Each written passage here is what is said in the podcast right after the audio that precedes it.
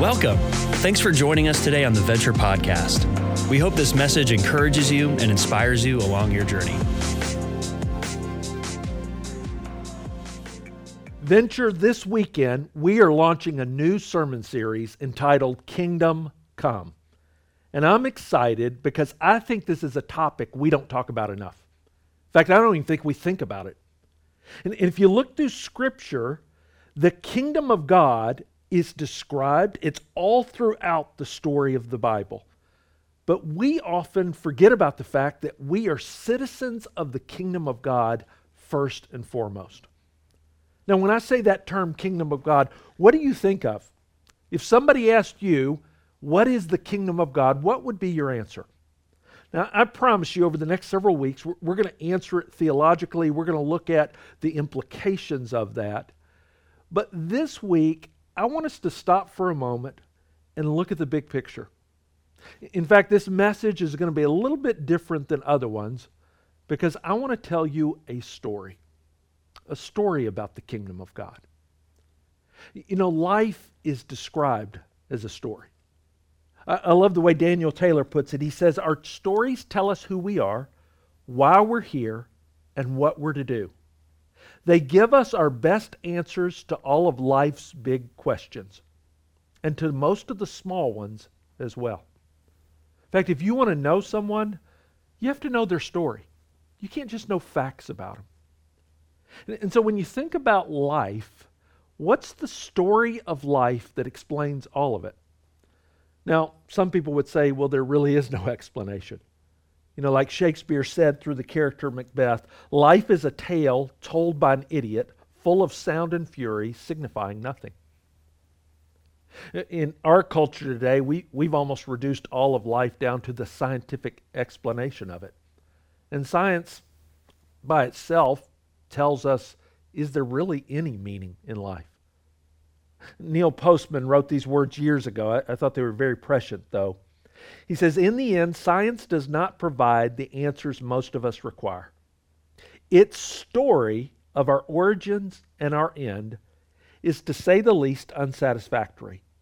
To the question, How did it all begin? science answers, probably by an accident. To the question, How does it all end? science answers, probably by an accident. And to many people, the accidental life is not worth living. See, there's a story that explains all of life. In, in fact, I believe the Bible tells that story.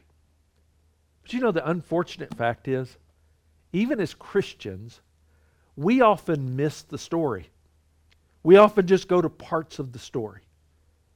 And, and I think there's a place to step back, especially when you're thinking about the kingdom of God, you're thinking about what God has done, and just look at the whole story again.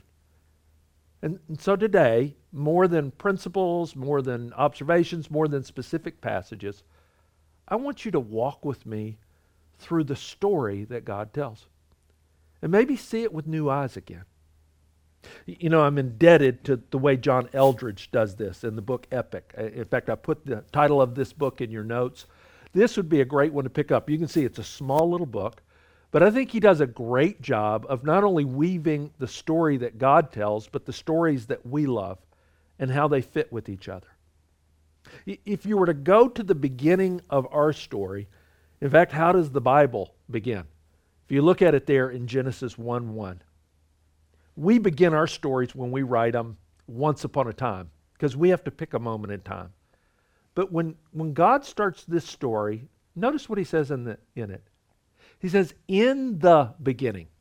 Not once upon a time, not this moment in time, but, but actually before there was time, before there was anything, before there was any story to tell or any person or anything that was there, in the beginning.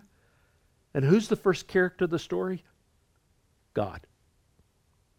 And, and this is important because we got to get this clear. Guys, this is God's story. God's the main actor in this story. God's the author of this story. Now, now it's a story. The whole of the Bible is a story that, that tells us how God interacts with us, tells us what God did with us, tells us, and we'll walk through. It's this unbelievable love story where God loved us. But it's God's story. And in the beginning, before there was time or space or anything else, there was God. Now, I love the way God tells his story. I, I like movies that have backstories. I like books that it starts the book, but then you discover more about the character as the book goes. And, and there's these aha moments. And the Bible does the same thing. It says, in the beginning, God, and, and if you looked at it, you go, okay, there's this God that's there. And then it tells us, what does he do? He creates heaven and earth. So we suddenly realize he's powerful. We suddenly realize he's, he's outside of time and space if he created all of it. He's greater than anything in the universe. And, and a few verses later, as he's creating this world and it's unfolding, he, he makes this declaration. He says, Let us make man. And, and, you stop for a moment and you say, Wait a second. God just said, Let us. God's a plural. And we learn as the story unfolds so much about God. That there's only one God. And He's the only God. But He exists in three persons. And, and even in that, it blows our mind. There's a mystery about this that we can't quite understand. But, but here's what it points to, and, and I hope that we never miss this.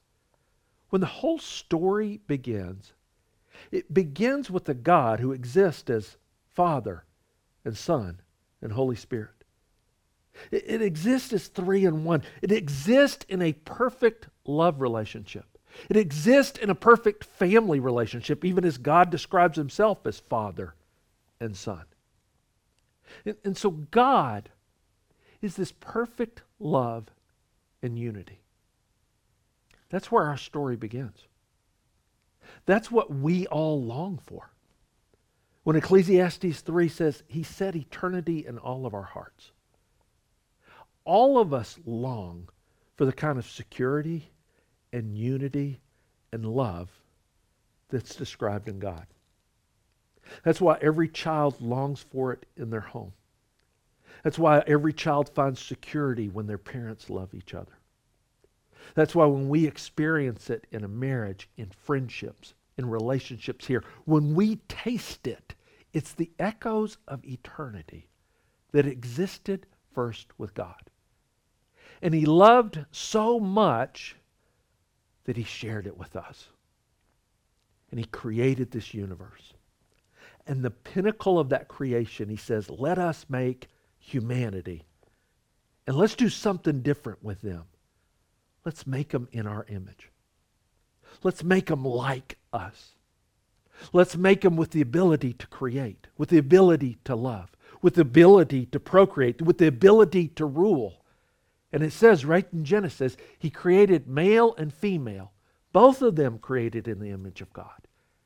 And He, he wove in their hearts, He gives them this command to rule and reign over this creation. To, to, to procreate, to, to, to fill the earth with other image bearers. And it says in Genesis 1, it was good.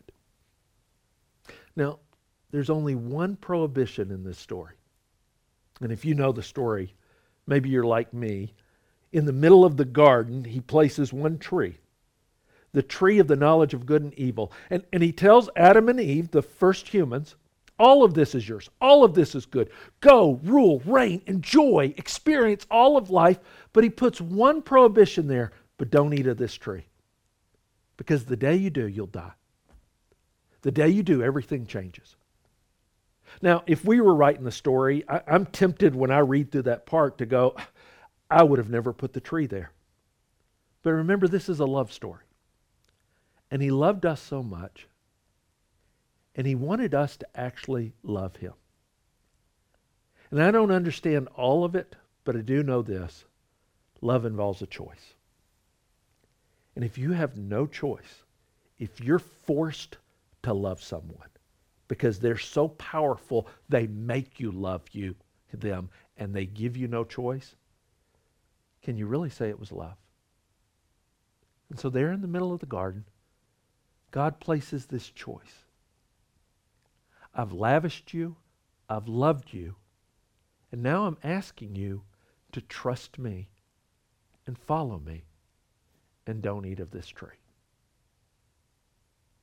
You know, every story has a, a villain, and this story is no different. Genesis 3, early on in the story, it just starts with this character. It says, The serpent was more crafty than any other animal. And, and we recognize pretty quickly this is not just an ordinary snake. In fact, as you read through the rest of the story, he shows up again and again. Sometimes he's described as the serpent, sometimes he's described as a dragon. He's always described as evil. And in fact, you have to read later that you get his backstory, that we realize the story before this story, where he didn't start evil, he started good. He, he was part of the highest part of creation. He, he was one of God's cherubim, one of his servants, one of his angels.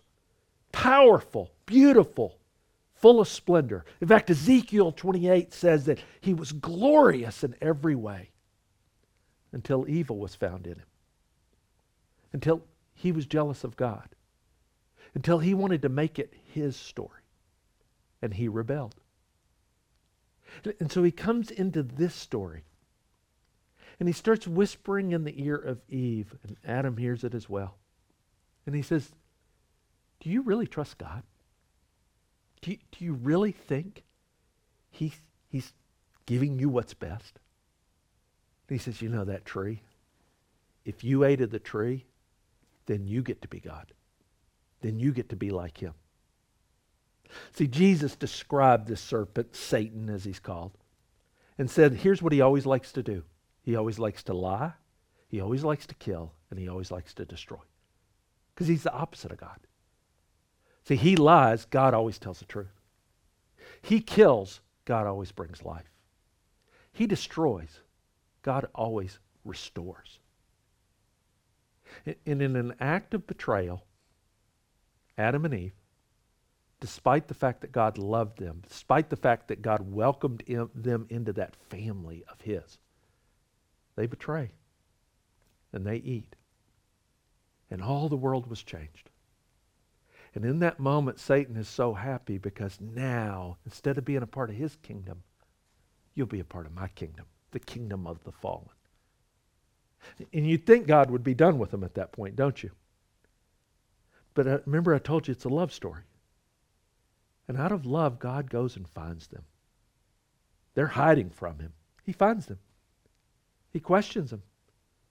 Did you do the one thing I asked you not to do? And of course they did. It's so evident. And in an act of love, though, instead of giving final condemnation, God gives a promise. He says there's more to the story. There's one that's going to come.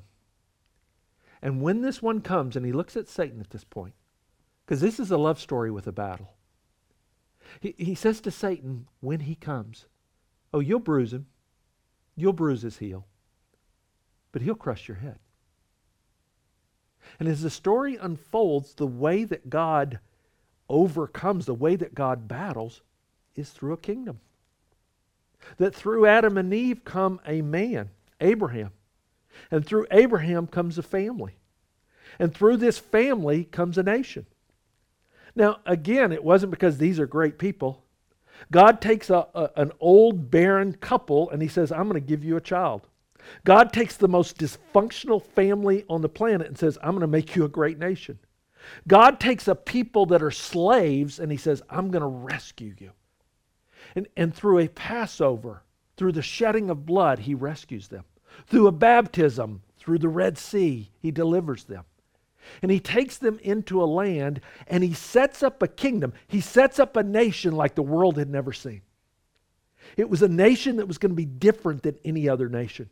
It was a nation that their law actually came from God. It was a nation with the temple where they could meet with God. It was a nation that was going to be governed with God as their king. And, and God says, through you, the whole world will get to discover my kingdom. And yet, right out of the gate, they follow the same script as Adam and Eve. They look at God and they go, No, we don't want you to be king. We want an earthly king. That's what everybody else has. We really need a human king. And so when God gives them a king, those kings lead them into battles. The kingdom gets divided almost immediately out of the gate.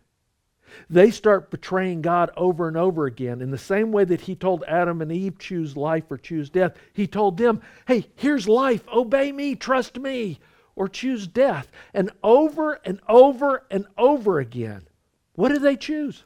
Over and over again, they fail to keep His law. Over and over again, they chase after other gods. Over and over again, they follow the script of betraying the one who loves them the most. And you would think God would be done with them. But He's not. Just like He made a promise to Adam and Eve, He makes a promise to them. That you as a nation, you as this kingdom, have failed to live out what I've called you to be. But I've not given up on you. I'm going to send you a Messiah. I'm going to send you a special king. I'm going to send you one who will fulfill all the promises, one who will keep every law, one who that this whole system has been pointing to will one day fulfill everything I called you to be.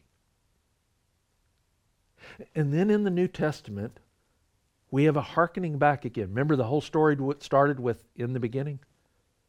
Well, John tells us in John 1 in the beginning was the Word. And the Word was with God, and the Word was God. It's going back to that beginning story when God said, Let us make man. There was one there who was Jesus. And John tells us that the Word became flesh. Now, if you were seeing this story for the first time, if you were watching this movie, this would be the point that we would pause the tape and go, wait, what? I just got lost. Wait, the author of the story just stepped into the story? Wait, he just became a character here? I, I thought he was God outside of here, and now he's one of us? See, it's this radical move in the story that, that Jesus came down. And we often celebrate it as the baby who's born in the manger. But I love the way Revelation 12 puts it that it, it was a declaration of war. And the dragon was there. Satan was ready. He wanted to kill the baby right out of the gate because he knew this was a declaration of war. He, he knew this was something new. He knew that now God is actually stepping into the story. God's not just on the defensive, He's taking offensive territory. And the land and the kingdom that He thought was His, suddenly God is there. And so He goes back to His old script. And what does Satan like to do? He likes to lie and he likes to kill and destroy. And so he goes with temptation. Temptation worked with Adam and Eve. Temptation worked with the nation of Israel. And he goes to Jesus in his most vulnerable time when he's hungry after 40 days and he says, Hey, I've used this one before. Why don't you eat? The problem is Jesus is prepared. Jesus is unlike any other. And Jesus looks at him and says, You, think I'm going to eat? You, you, you think I'm going to be tempted? Man does not live by food alone. God's already told me how to answer you. He, he comes to Jesus and tempts him with identity. Are you really God's son? Throw yourself off. And Jesus says, I'm not testing God. He comes to Jesus and says, You're really going to do this the hard way? There's a shortcut. Just bow down to me. Worship me, and I'll give you everything you came for.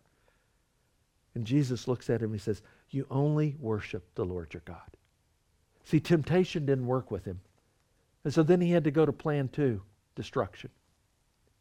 And do everything he could to destroy Jesus, to get his followers to betray him, to get the religious leaders to hate him, to get the government to be afraid of him. And the whole time, what was Jesus doing? Remember when Jesus launched his ministry? What were the words that he declared? He said, The kingdom of heaven is here. The kingdom of God is at hand. John the Baptist went before him and said, Hey, you need to repent because the kingdom's about to be unleashed. He told his followers, When you pray, pray, Thy kingdom come. It's time for this world to experience the kingdom of God in all of its fullness. Guys, it's a love story of reclamation, but it's also a declaration of war against the evil one. And Satan knew it for what it was. And so, in all of his might, with all of his power, his whole plan is I've got to destroy him. I got to kill him. And I want to kill him in the most shameful way possible. I want to kill him on a cross. Because even God himself said, if you die on a tree, then you're cursed. And what he thought was going to be his victory, what he thought was going to be the death blow, was really just the bruising of the heel, just like God said. Because when Jesus died on a cross, it wasn't because Satan took his life. It wasn't because the authorities or anyone else. It's because Jesus laid down his life. And I think it had to be a moment that was really uncomfortable for Satan. Because as much as he delighted with Jesus dying on the cross, I don't think he expected in that moment what God was going to do. That it wasn't just his physical body dying, that God laid on him the sin of humanity that the very wrath of God's poured out. That in that moment, Jesus became our substitute.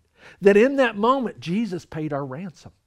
In that moment, all the IOUs, all the debts, all the things that Satan loved to hold over humanity, they were all paid for by Jesus Christ. And I think it was a nervous delight when Jesus declared those words, It is finished. A nervous delight in the halls of Satan because he was thrilled that he was dead, but he knew that God was up to something.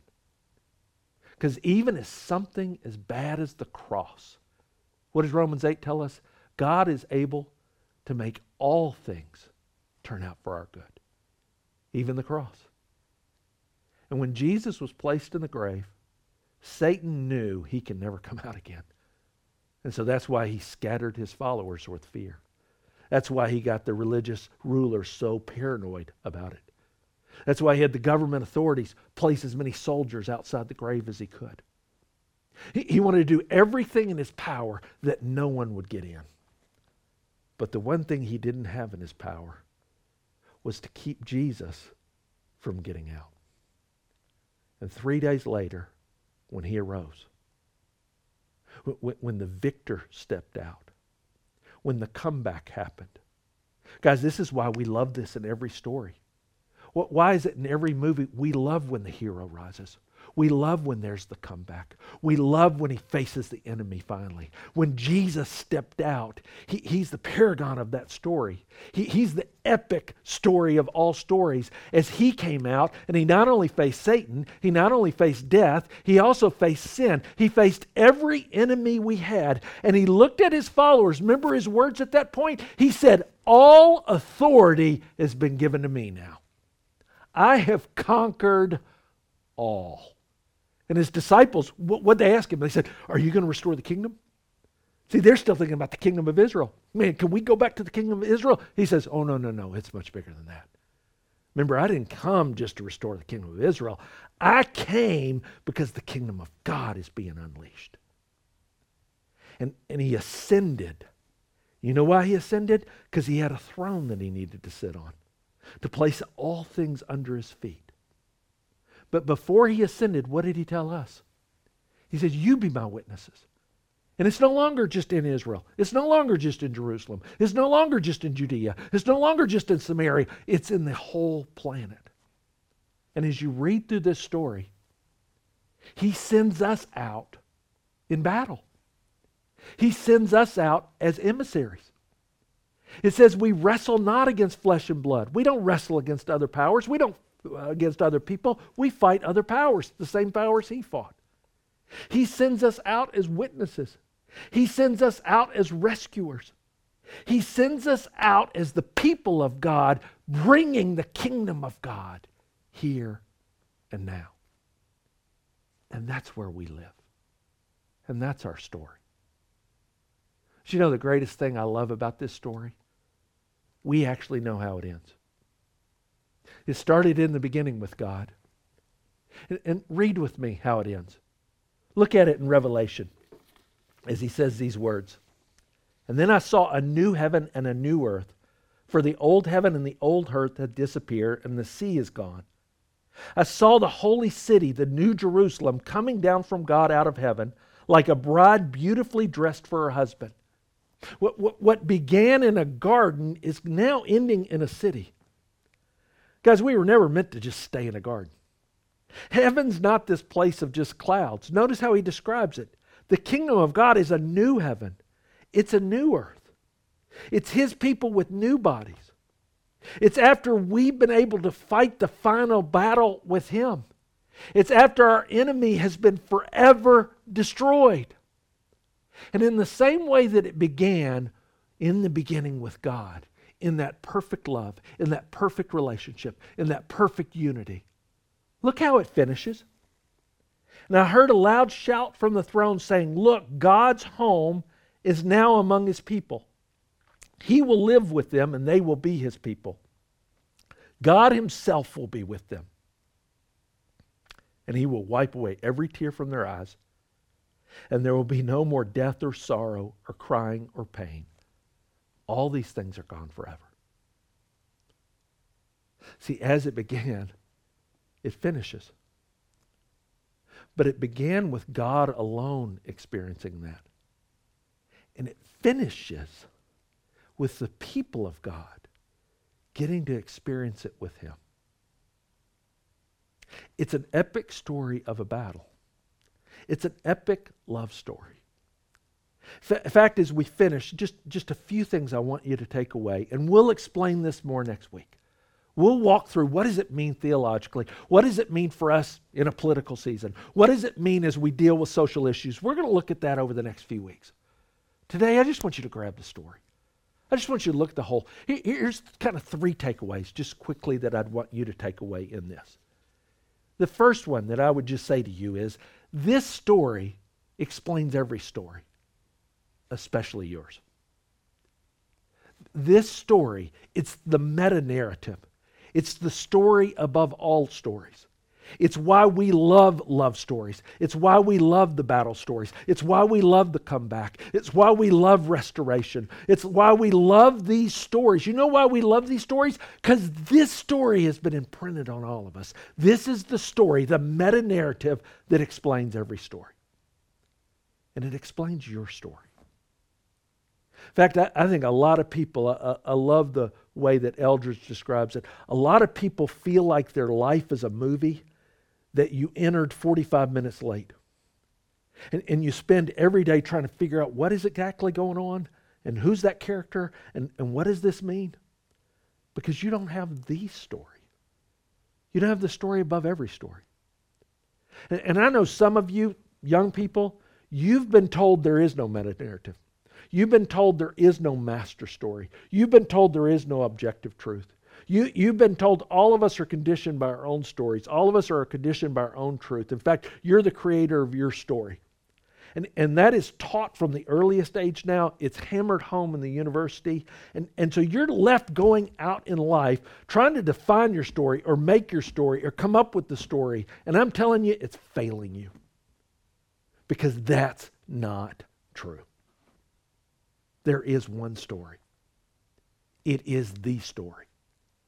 And until you discover it and embrace it, you'll never understand your story. The second truth about this this is his story about his kingdom. And so for each one of us, we have to embrace our part. Guys, it, it's not our kingdom. And it's really not our story. Now, in His grace and His goodness, it's absolutely amazing. He lets us shape a part of it, He lets us interact with Him, He lets us have chapters of the story. But it's His story. And see, I think so often we want to make it our story. I know I want to make it my kingdom. So I want to make it about the kingdom of Tim. Or sometimes we want to make it about the kingdom of America. Or sometimes we want to take parts of his story and kind of apply it to the story that we want. So we Christianize it. And we Christianize what's going on in our world, Christianize our kingdom in all those parts. And we kind of mash it together and try to make it work, but it doesn't really work. You know, I was thinking about an example of this the classic story, Pride and Prejudice. Uh, there's many people who would say this is the greatest love story. They love Austen, they love Pride and Prejudice. Uh, I'm not a fan so much, but I can respect it. It's a great love story a few years ago, A, a guy came along and he said, You know what Pride and Prejudice really needs? It needs zombies. Yeah, believe it or not, here's his book Pride and Prejudice and Zombies. And, and if I'm honest, I'm, I'm a little more interested in this story. But, but the reality is, this doesn't really work, does it? You, you can't take the original story of Pride and Prejudice and, and throw in some zombies and create a classic again. And I think, even as Christians, we're guilty of doing this with God's story. I think we often take parts. I, I think we immediately maybe go to the gospel, the story of salvation, and we don't care anything about the history that led up to it and what he was doing in his kingdom. I, I think we take part of Jesus' ethic, but we don't take the whole. I think we like visiting his kingdom, but we don't really choose to live there and really let him be king. Over the next several weeks, we're going to talk about what does that mean? To let it be his story, to embrace that it's his kingdom. The final thing I just hope you take away is if you notice in this story, in every part of the story, there's always the choice. Will you trust and follow him? Adam and Eve, will you trust and follow him in the garden? Abraham, will you trust and follow him? Israel, this nation, will you trust and follow him? And, and now he looks at us. and He says, Will you trust and follow me? Will you trust in me for salvation so you can experience the story, so you can be a part of the kingdom? And will you follow me as the king of the kingdom who actually gets to be in control? It's what he invites us to over and over again. Even at the end of Revelation, at the end of the story, Jesus declares, I'm the Alpha and the Omega. I'm the beginning and I'm the end.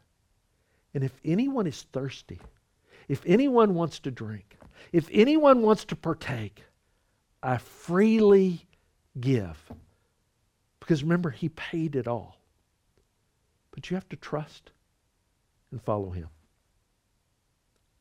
I'd encourage you today. Have you embraced His story? Have you embraced His kingdom? Have you trusted that He truly is the Savior who died and rose again? But He's also the Lord, who's the King of the kingdom and invites you to follow him. And the beautiful thing is, every time you make that choice, you get to experience that life with him. You get to experience that love that we long for.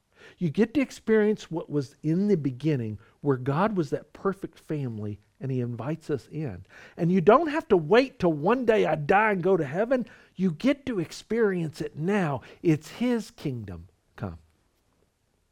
You know, I'll close with one of my favorite stories. One of my favorite movies is a true story. Antwone Fisher. It's a true story of a young man who grew up in a broken home, in and out of trouble, ends up in the military to stay out of trouble. And while he's in the military, he keeps, keeps acting out in these different ways until he is assigned a, a Navy psychologist who meets with him to counsel with him. And I love the story. Denzel Washington plays a psychologist. And he finally pushes Antwone. He says, You know, you're never going to find wholeness until you find forgiveness for your family. You need to go back and find them. And, and he discovers there's some of his father's family is still around in Cleveland. His father died, he never knew him. And, and he flies to Cleveland and he, he meets an uncle he never met. And his uncle said, I found your mother, but you don't want to meet her. And he said, No, I've got to. And, and in one of the most poignant scenes, he knocks on the door, and his mother answers. And he tells her who he is. And you can tell she's still in a life of drugs. She's still in the stupor of it. And, and he just pleads before her Can you tell me why you didn't want me? What, what, why you would give me up? And she's got nothing for him. She just stares at him. And when he walks back to the car, the crushing loneliness you can feel of this young man who longed to have some roots, who longed for family, to belong somewhere. And his uncle drives them back to his house. And as you see Antwone there in that loneliness, as he steps up into the house, there's a different scene. Because on his father's side of the family, the word is spread. And he steps into a household of uncles and aunts and cousins. And everybody's excited to see him. And children are up the stairwell and they've colored pictures and they've colored signs that say welcome. And he comes into the dining room, and there at the table is every kind of food you can think of. There's fried chicken and mashed potatoes and pancakes because they prepared a feast for him. And as he sits down at the center of the table, everyone's cheering until an elderly woman stands up. It's his grandmother. And she walks over to him, and with a tear coming down her cheek, she puts her cheek next to his. She says, Welcome. I'm telling you, that scene gets me every time. Because there's a part of all of us that longs for that kind of love, that longs for that kind of family, that longs for that kind of welcome. And the story of the Bible is a love story where God longs for you to experience it in His family. And He crossed eternity, and He crossed time and space, and He was willing to pay on a cross everything that we did wrong when we betrayed Him, so that one day, when we stand before Him face to face, you know how He describes it? He describes it as a feast. He describes it as a celebration. He describes it as the day that we get to sit at the table. And he says, Welcome. Guys, that's the story. That's the kingdom. Trust him and follow him. Let's pray. God, I thank you. I thank you that you loved us so much that you sent your son. I thank you that you loved us, you went to battle.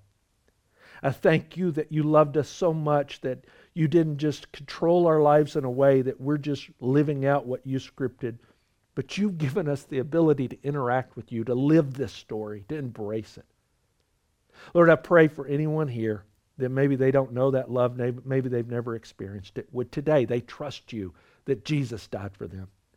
Would today they follow you that he is their king?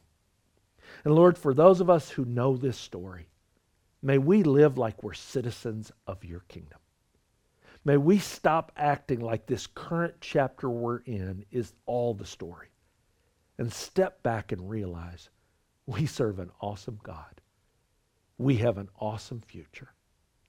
And no matter what else happens to us, one day we will be welcomed into your family and experience that kind of love. And we pray this in Christ's name. Amen. We hope today's message encouraged you in your journey of faith. To keep up with the latest messages and what's happening, make sure to subscribe to this podcast and visit venture.cc.